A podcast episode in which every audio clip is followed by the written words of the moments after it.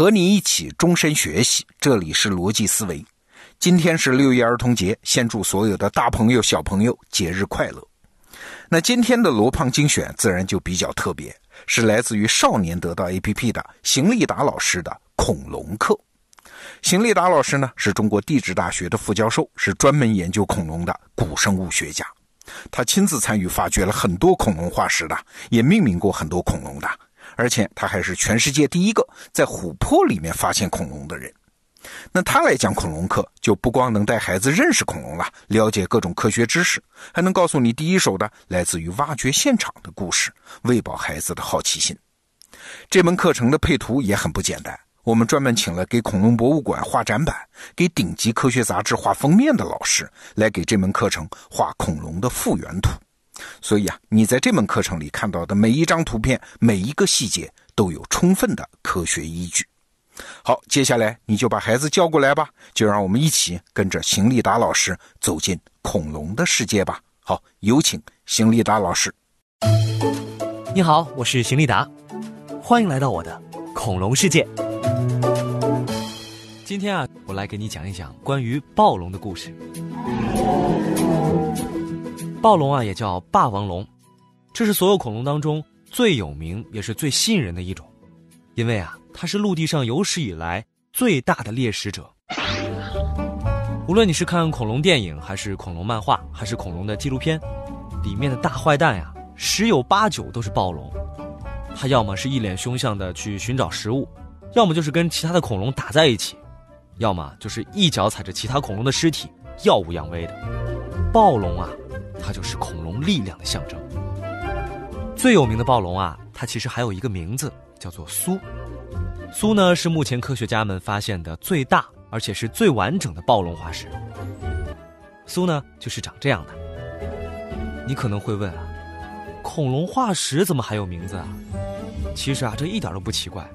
你也会有时候给自己的玩具起名字吧？科学家们也是一样的，他们喜欢啊给自己研究的东西起名字。后面呀、啊，我们还会讲很多有名字的化石。不过在这里啊，我先说一说苏的故事。那是在一九九零年，美国一个叫做黑山地质研究所的机构，他有一天啊就突然收到一封信，信里说我们这里有化石，你们要不要过来看一下？黑山地质研究所的负责人叫做彼得拉尔森，他呢是我的好朋友，他呢没有读过很多书，不过啊他在野外认化石的能力啊特别特别厉害。听说有化石，拉尔森就高兴坏了，很快就带着一帮人来到信里说的那个农场。农场里啊确实有化石，拉尔森他们啊也挖到了一些，但是到了一九九零年八月十二号，哎，注意这一天啊，拉尔森他记得很清楚，他跟我说那天一早就出现了状况。团队里啊有一个叫做苏珊的姑娘，就牵着她的大金毛，就是一种很可爱的狗狗，一起出门去找化石。我出门去找化石的时候啊也会带着我的狗去，你看这就是我的狗狗。那天的天气很糟糕，不一会儿啊就开始下大雨，没想到这场雨给他们带来了巨大的惊喜。本来啊苏珊是顺着河道搜索化石，她走着走着看见一道斜坡，她就想爬上去，但是呢坡又很陡，而且还下了雨，还挺滑的。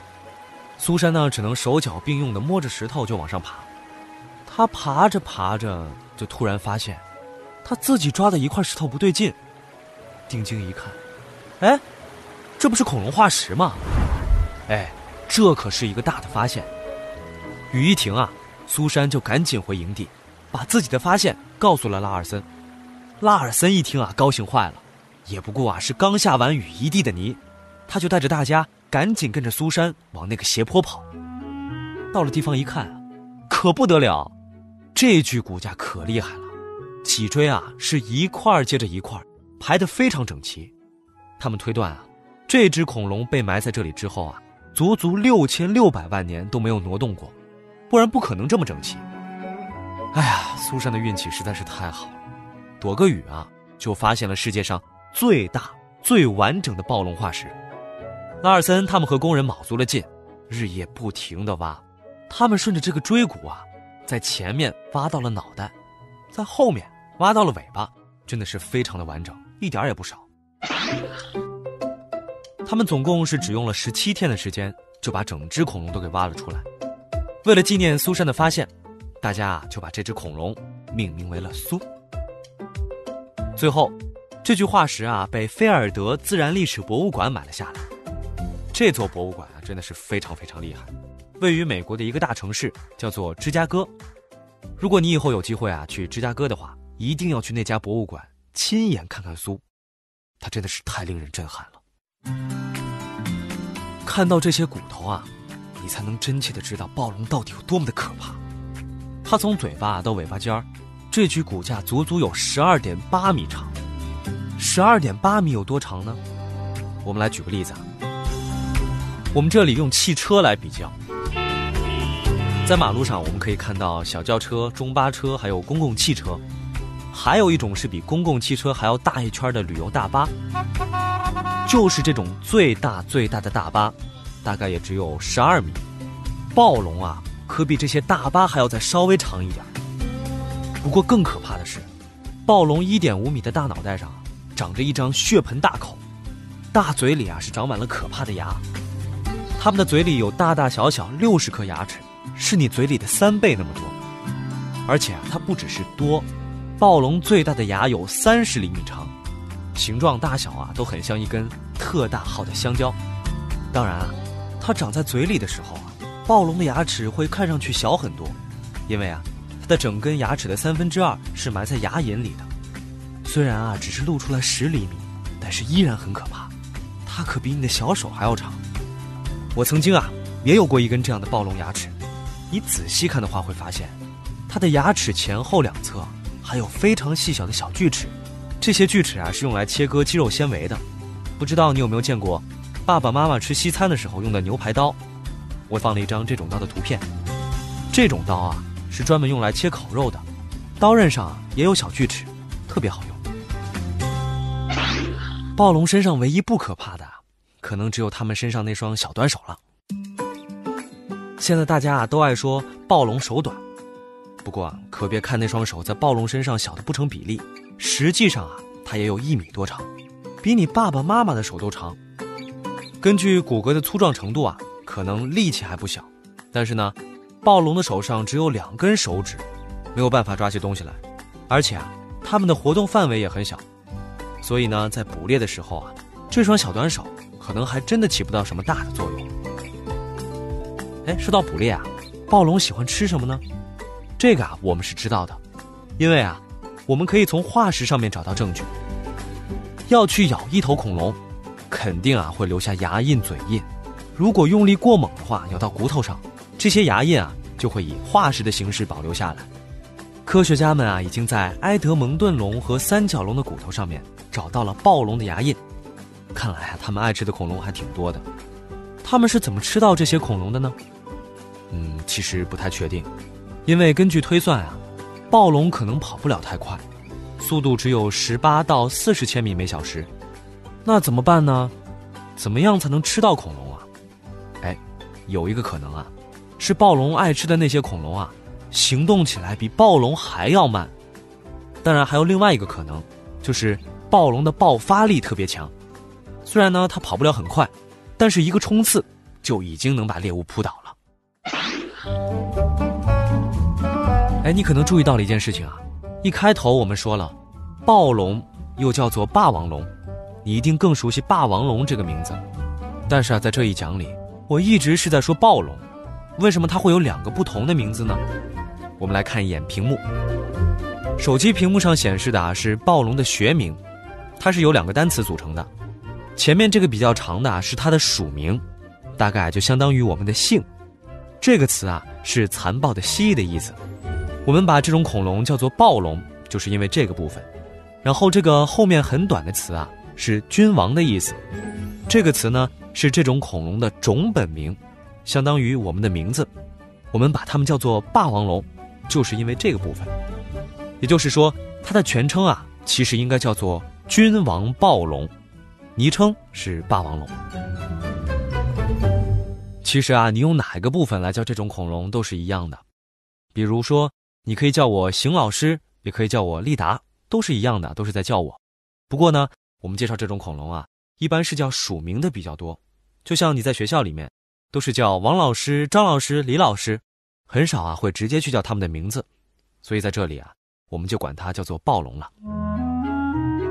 最后啊，再说一个暴龙身上的，让很多人都非常惊讶的争论。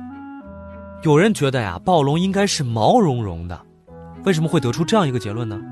因为人们发现啊，暴龙的祖先以及它的很多亲戚啊都是有羽毛的。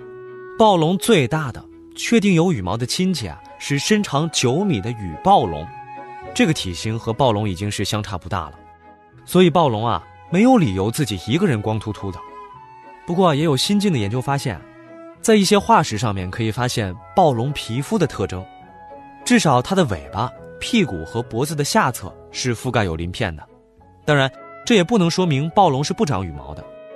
这些部位啊，都是局限于暴龙的肚子这半边，它的背上啊，搞不好就长满了羽毛呢。当然，这些啊也都是根据现有的证据做出的合理推测。我们现在啊还没有切实的证据来证明暴龙到底有没有长羽毛，所以啊，现在说它长毛或者是不长毛都不能算错。不过啊，古生物学家还在努力揭开暴龙的奥秘，说不定哪天会有一块新的化石给我们带来惊喜。